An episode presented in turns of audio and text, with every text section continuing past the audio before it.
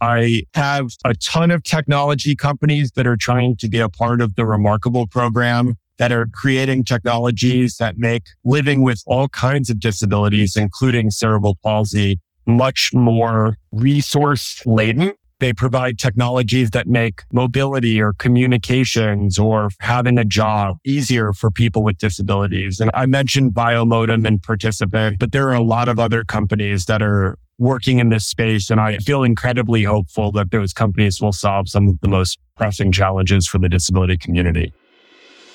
Welcome to Healthcare on the Horizon. I'm your host, Jeff Ostroff.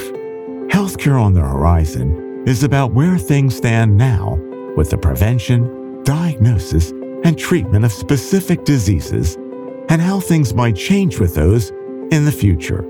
We hope you'll find the information here useful in an educational sense, but also perhaps in a more personal way should you, a family member, or a friend have one of the medical conditions we cover. Please note, the information shared on this podcast is provided for informational purposes only and is not intended as a substitute for the advice provided by your physician or any other healthcare professional. Hi, everybody. Do you or someone you know have cerebral palsy? It's a lifelong disabling condition that affects millions of people all over the world. The good news is that progress is being made toward improving the lives of those who have CP, and possibly even preventing or limiting the impact of CP in the future. I hope you enjoy learning what my guest expert, Michael Pearlmutter, Executive Director of Cerebral Palsy Alliance Research Foundation, has to say about CP and the advancements I mentioned. To find out more about Michael, please listen to the episode or check the show notes. And don't forget to subscribe to this podcast so you'll be notified immediately after new episodes are posted. Okay, let's get started. Hi, Michael. Welcome to Healthcare on the Horizon.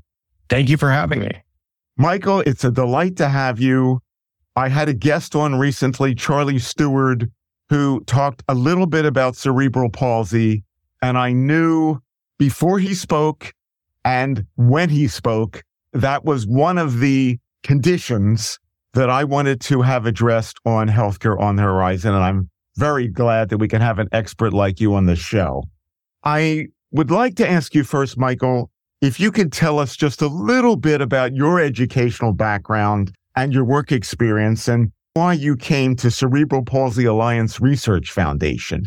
Sure. My educational background is I'm a graduate of the United States Naval Academy, served as a submarine officer, and then was medically discharged from the United States Navy. I went to business school and studied entrepreneurship from a wonderful school in Boston called Babson. And I joined the Cerebral Palsy Alliance Research Foundation, or CPARF for short, in 2020.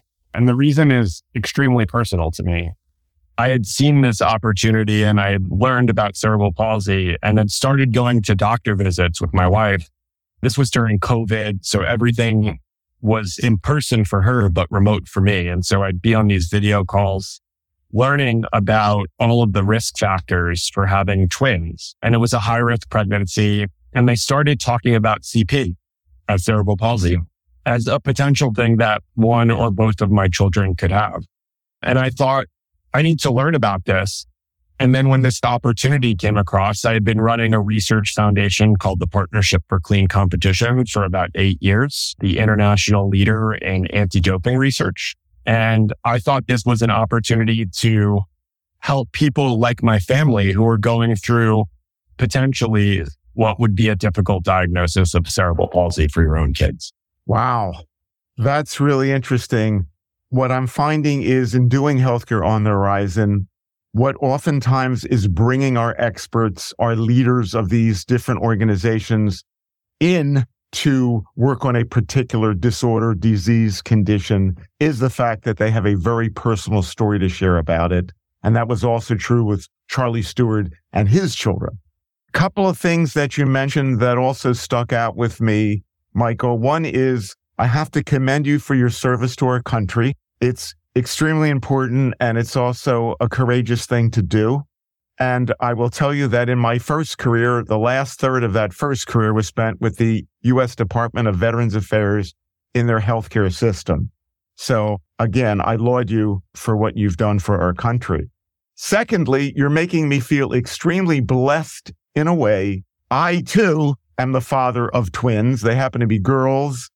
Fortunately, everything went well with them. They're now 33 years old. And I guess I'm feeling even more fortunate now that there was no issue at their birth. I want to be clear on one thing. So my kids had phenomenal doctors. And as a result of that, they were born early, but they are extremely healthy. And I love them very much. Colton and Emmy, I have boy girl twins, but it was all of the medical intervention that happened during the pregnancy that made that possible. And I'm just grateful for the doctors. I am the proud father and would be if they had CP, but I'm also very blessed that they do not. Yes, it sounds like you are. And we may want to have you touch on this aspect of treatment a little bit later on as we move into this. Michael, when we hear cerebral palsy, I know that it's not one singular thing.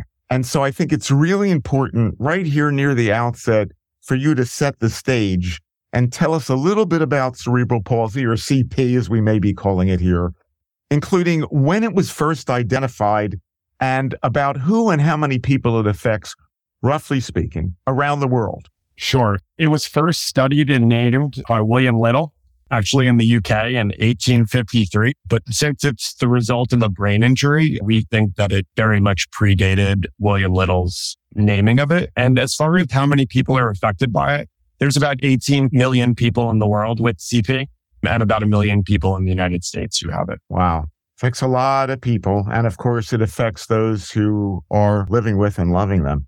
What are some of the common symptoms and effects of cerebral palsy? And again, I realize it's not all that simple, is it, Michael? It definitely isn't. As a member of my team who has CP tells me if you know one person with CP, you know one person with CP. Mm. It varies. It always affects posture, balance, and ability to move It can be defined by the location and type of brain injury, and it can be defined about how it affects the person who has CP. So if you're talking about the location and type of brain injury, there's spastic CP, uh, which is about 80% of people who have CP. And that just means it's an injury to the motor cortex and it causes muscles to be very stiff and tight. There's dyskinetic CP, which is about 6% of people that have CP and it's damage to the basal ganglia and it causes involuntary movements. And then there's ataxic CP, which affects also about 6% of people. It's a damage to the cerebellum and it causes shaky movements and affects a person's balance and sense of positioning in space. Some people have brain injuries in multiple locations. And so they'll have a combination and it can affect people differently. So some people have monoplegia where it affects one limb hemiplegia, where it affects one side of the body, diplegia, where it just affects their legs, or triplegia or quadriplegia, where it affects three or four of their limbs. But I think the thing that always sticks with me is that 75% of people with CP have chronic pain. 33%, one out of three people with CP can't walk. And about one out of four people with CP are nonverbal and it can co-occur with a number of different conditions. So when you're talking about somebody with CP, you could also be talking about somebody with visual or hearing impairment, epilepsy, sleep issues, feeding issues, intellectual disabilities, and learning disabilities. Michael, I'm hearing what you say, and it's making me think about the age which somebody gets CP. Is it a situation where you tend to be born with it or you get it in infancy? Or is it something that somebody can be affected by all of a sudden at 39 or 79? It's a brain injury that happens during pregnancy, during birth, or shortly after birth. But you actually hit on something that's actually a huge problem with CP, which is that it's quite often not diagnosed for a number of years. And that affects obviously treatment plans. It affects early intervention and it affects the life of the person who has CP and their caregivers and family members as they're struggling to figure out what their child has and what they can potentially do to help the effects of that cerebral palsy on them throughout their life. Yeah, I'm glad that you clarified that, I had a wonderful expert guest, Tara Zier, who talked about stiff person syndrome, which is a whole different condition. And she talked about how long and hard it can be to diagnose something. And that seems to be a familiar thread with different kinds of conditions. I'm also wondering when you were describing the different kinds of CP, I think about autism, and there's a whole spectrum of autism. Is this kind of like that, or is it really different? These are just completely different kinds of CP. They are different kinds of CP depending on where the brain injury happens. But since people can have multiple brain injuries that result in CP, you quite often see these things combine with each other. And so it appears to be a spectrum. The other thing that I would bring up is that people classify CP using a couple of different ways, but one of them is the gross motor function classification system or GMFCS. It has five levels to it, ranging from minimal assistance needed to maximum assistance needed. And so quite often people with CP are grouped not by whether they're hemiplegic or they have diplegic or quadriplegic CP, but how much assistance they need to function and participate in the world. Okay. So it's based on functionality of an individual. Quite often, yes. You gave some statistics about how many individuals are known to have CP. I'm wondering if it manifests itself either in numbers or in how it actually presents itself differently around the world, because as you know, we're a globally focused podcast. Absolutely. So there are countries that are doing tremendous work in this space. I think of organizations like the Cerebral Palsy Alliance in Australia, who has done tremendous work in early detection and intervention. And as a result, treatment, testing, and even policies in Australia, they've been able to hatch the incidence from one out of 323 in the United States to one out of 700 in Australia. Wow. And so you get countries that have really invested in reducing the risk factors. It both lessens the incidence of CP, but it also lessens the severity of CP. Because as I mentioned before, intervention happens quicker after a diagnosis. And the earlier the intervention happens, the better the outcomes are for the person with CP. And then you get all the way on the other end of the spectrum to lower and middle income countries where CP and disability in general is much more of a struggle because there's limited resources. There's limited access to physicians and technology. Quite often people live very rurally and even transportation to the facilities is a huge challenge. Actually at CPARF and at CPA in Australia, we have disability technology accelerator program called Remarkable, which seeks to provide startup companies with access to funding and mentorship in order to reduce the gap between the Australians of the world and the lower and middle income countries of the world. And I'm thinking of one specific example. We funded a company last year called Participant Assistive Products, which developed something called the Cub, which is a low cost wheelchair mainly for use in lower and middle income countries, because quite often the mother of the child would be forced to carry the child everywhere that they went. They simply don't have access to transportation. They often live on rugged terrain, unpaved roads.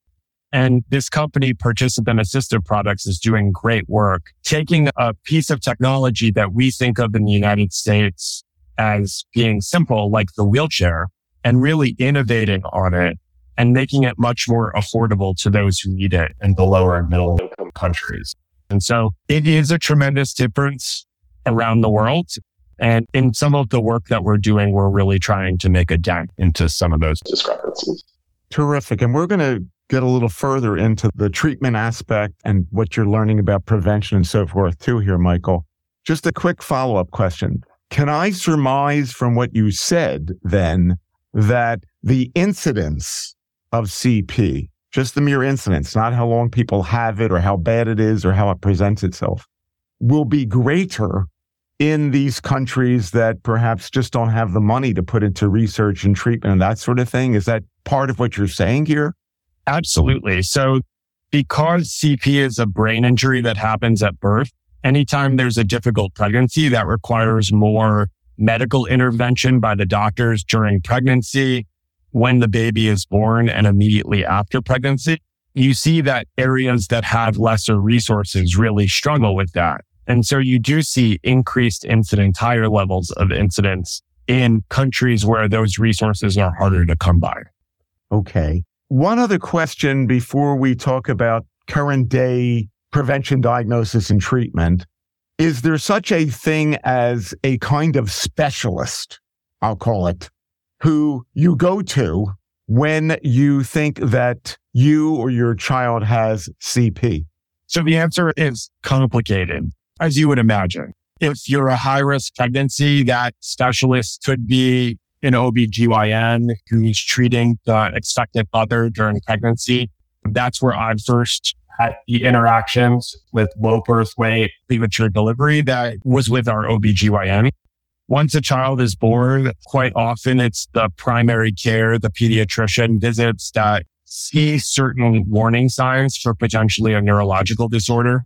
And then once you have CP, there is a whole suite of doctors that are involved with the treatment and ongoing care of people who have CP, which I didn't mention before is the most prevalent long disability that you can have in the world. So you were get it at an early age, either during pregnancy, shortly after birth or during birth, and you have it your entire life. It doesn't go away at any point. So as we say, little kids with CP grow up to be adults with CP.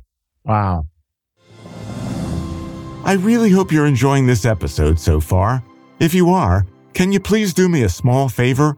Let some of your family members, friends, or others in your network know about it and about healthcare on the horizon.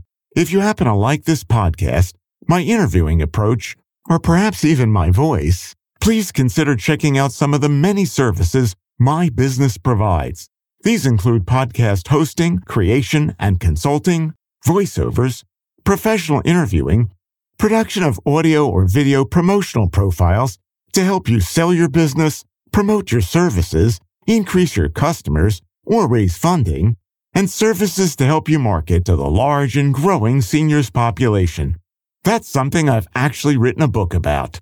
To learn more about all of this and my other podcast, Looking Forward, Opportunities for Job, Career, Business, and Investment Seekers, please visit www.jeff-ostroff.com. You can also email me at jeff at jeff-ostroff.com. Let's talk about present day. You mentioned as a good segue into this that fortunately your children are doing very well because of things that were done before your wife gave birth to them. In that vein, I'd like you to talk a little bit, Michael, about any recent or brand new developments in the prevention, diagnosis, or treatment of cerebral palsy. And I know that you did allude to one already, but if you can give us perhaps a sense of some other things going on. And you can certainly come back to that again too. Sure. So I'll give you two one on the prevention of it, and then one on treatment of it. I'll give a shout out to one of our funded researchers, Dr. Zach Vesoulis, leading a team at Washington University in St. Louis. And they're working on a project that prevents strokes, brain injuries, and premature babies. I won't get complicated or into the weeds, but it uses near infrared spectroscopy, which is like a non-invasive light-based device to do continuous monitoring of oxygen levels in the brain and allows doctors to intervene if the oxygen levels dip outside of the normal range. They did a pilot of this technology and it showed a 25% reduction in negative outcomes, which would be huge in this space. And so we have researchers who are doing important work like Dr. Zach, who is trying to make it so that the injury that causes CP can be immediately detected and immediately treated. So possibly the brain damage doesn't actually happen or it's minimized in its severity. And then once somebody is born with CP, quite often physical therapy is part of their ongoing treatment regimen. And so last year we had a company go through the remarkable program called Biomotum. It's a lower limb robotic exoskeleton. So it's a powered basically robot for your leg that can be used to either provide power so that it assists you in movement or it can provide resistance so that it resists you in movement as part of your PT journey. And this company is doing tremendous work because physical therapy is often a part of how people deal with CP as they age, but it's also a part of just aging. People have mobility issues. And so Biomotum is just one of the ways that people as they age with CP, can take advantage of technology that makes their journey easier and their mobility more acceptable. Both of those sound very exciting. As we look into the future, or what we'd say on the show, over the horizon, healthcare on the horizon, we like to provide our listeners with some genuine hope, and you've already provided that with what might be happening down the road, hopefully not in the too distant future, to help prevent, diagnose, treat, or possibly even cure the different diseases or conditions that we cover. It may be what Dr. Zach is doing and some of the other things you alluded to. What else are you seeing that would give people reasons to hope that there could be some either reduction in the incidence of this or at least some amelioration in the difficulties that people face who have it and their caregivers who are helping them? In my role, I get to feel hopeful a lot. I have a ton of technology companies that are trying to be a part of the Remarkable program that are creating technologies that make living with all kinds of disabilities, including cerebral palsy, much more resource laden. They provide technologies that make mobility or communications or having a job easier for people with disabilities. And I mentioned Biomotum and Participant, but there are a lot of other companies that are working in this space. And I feel incredibly hopeful that those companies will solve some of the most pressing challenges for the disability community. But the other side of it, which is, I think is also incredibly hopeful on the medical research side, we received nearly a hundred applications for people doing medical research in the cerebral palsy space things like technology, but also early detection and intervention, also dealing with chronic pain that, as I said, more than 70% of people with CP have, dealing with new areas of medicine like personalized medicine, regenerative medicine, genomics. Absolutely incredible researchers like Dr. Michael Kruer at Phoenix Children's Hospital, like Dr. Zach at WashU in St. Louis. Absolutely incredible researchers who are trying to create the next generation of medical research that will enable us to know so much more than we know today, but also to take that knowledge and translate it because ultimately we only do it so that it can have an impact on the 18 million people who have cerebral palsy already or future people who may have had cerebral palsy or may have had a severe case of cerebral palsy to have it reduced or maybe not happen at all. Michael, it's very encouraging. I'm just wondering, does becoming pregnant at a later age have anything to do with getting CP? Part of the reason that my wife's pregnancy was high risk was because she was pregnant with multiples. But part of the reason that she was considered a high risk pregnancy is because she was and I hate this expression, but of advanced maternal age. And so what they did during the pregnancy for her, because we had tremendous doctors, was there was constant monitoring, much more than there would have been had she been pregnant younger or with one child. It wasn't continuous monitoring, but there was always resources available. There was always a doctor visit that was coming up in a week or something like that. And so I think anything that increases the likelihood of a premature birth, low birth weight affects it. In our specific case, it certainly affected the care that we received during her pregnancy. Okay. Michael, as you may know, one of the things that we like to do on Healthcare on the Horizon is to tap into the expertise, the knowledge that our experts have about these various diseases and conditions. In this particular case, what would be a tip or two that you could provide to help those who have CP or those who are living with them or assisting them to help them better manage that condition? What would be something that you would suggest? I think that this is actually a tremendous question. And I come at this not in my position as at this organization, but as a friend to so many people who have CP. And what they say is you need to remember that you are the leader of your own healthcare journey. It is quite often that people with CP and their caregivers have to manage a number of different providers, a number of different physicians that are all working to help them either personally or with their loved one. And the coordination of that care is a tremendous challenge. Making sure that doctors know what other doctors are doing, that your physical therapy journey and your primary care provider journey are related, that they speak to each other, that they're aware of the treatments and interventions that they're getting, but also building those relationships with those caregivers, those providers so that you can really understand the reasoning behind the interventions that you're being offered. And I speak to people with CP. I speak to parents of children with CP quite often, and they always struggle. There are so many options for treatment available. And there are so many different providers that are in their lives physical therapists, podiatrists, mm-hmm. primary care providers, often orthopedic surgeons. And making sure that care is coordinated is perhaps the most important thing that you can do. Making sure that doctors know what the other doctors, with the physical therapists, with practitioners, all of those things, and really coordinate it so that your child or yourself are receiving the highest level of care.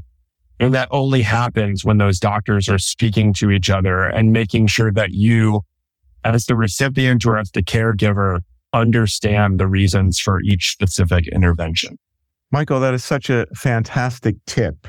And I can relate to it personally, having been a caregiver for each of my parents. May they both rest in peace because I know how many different interventions there were for each of them and care coordination was not always good. And even today in my own care, I wonder how much communication is going on, although it is certainly better than it has been. But care coordination is a challenge. And I can't even imagine how much of a challenge it would be for somebody who has CP. So thank you for sharing that tip.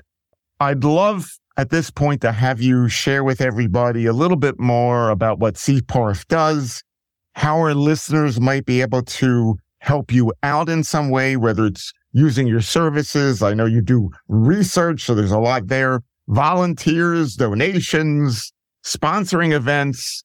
That's what we're about here. I love that remarkable program that you mentioned. Sure. So CPARF is doing a tremendous amount of work right now our traditional research portfolio. So we fund scientific research in the United States that are the best and brightest minds working on solving the problems that we're still trying to find answers to for the CP community. We also do run this program Remarkable, this Disability Technology Accelerator program in partnership with our colleagues in Australia, where we fund startup companies that are working on disability technology I think that there'll be between 10 and 15 companies going through it this year between globally. So it is a global program. Great. And there's a number of different ways to engage with the work that we're doing. If you have CP, we'd love for you to reach out to cparf.org. We'd love for you to share your personal story at facesofcp.org. It's a, an opportunity for people who are members of the community to reach out, share their story, get engaged with the organization. Obviously, we're constantly trying to raise money for the work that we do. So I'd love for you to become a regular CPARF donor. You can head to cparf.org to be a part of that. And we'd love for you to engage in our different programs. We're going to be hosting remarkable roundtables to enable members of the community to engage with the startup founders that are going to be a part of the remarkable cohort. We have teams in the New York City Marathon and the five borough bike tour this year that are supporting athletes. It's called Athletes for Accessibility and it is supporting the important research and innovation that we do. If your company is interested in being involved, we have a lot of corporate partnership opportunities. But overwhelmingly, I'd love for you to just reach out the folks here at CPARF and get engaged, get involved. That is how we fund what we do, but that is more importantly why we do what we do. And so if you're a member in the disability community, if you're a member of the CP community, please reach out. Terrific information. CPARF, C-P-A-R-F as in Frank dot org, correct? Yes. And if you are one of those people that is on social media, we are on Instagram, YouTube, Facebook, and Twitter. Our hashtag is at research for CP. And I'd love for you to head to our website and listen to our podcast and engage with us in all kinds of different ways. Our podcast is called Changing What's Possible. And our next season, which will highlight the important innovation that's taking place in the disability community uh, will start in May. I'm so glad you mentioned the podcast. Michael, this has been wonderful. I've learned a lot. I'm feeling very hopeful for the future and for those who presently have CP and especially for those who may avert it in the future. Thank you so much for sharing your expertise with us, being on our show, Healthcare on the Horizon. Thank you so much again for having me. My pleasure. Thanks for listening to this episode of Healthcare on the Horizon. I hope you've enjoyed it and will benefit from it. And if you did like it, please share this episode with anyone you know who you think might also find it of value. And if you have any comments or questions about Healthcare on the Horizon, or any suggestions for future topics or guest experts, you can reach me at the website www.jeff-ostroff.com or through my email address, jeff at jeff-ostroff.com. Thanks.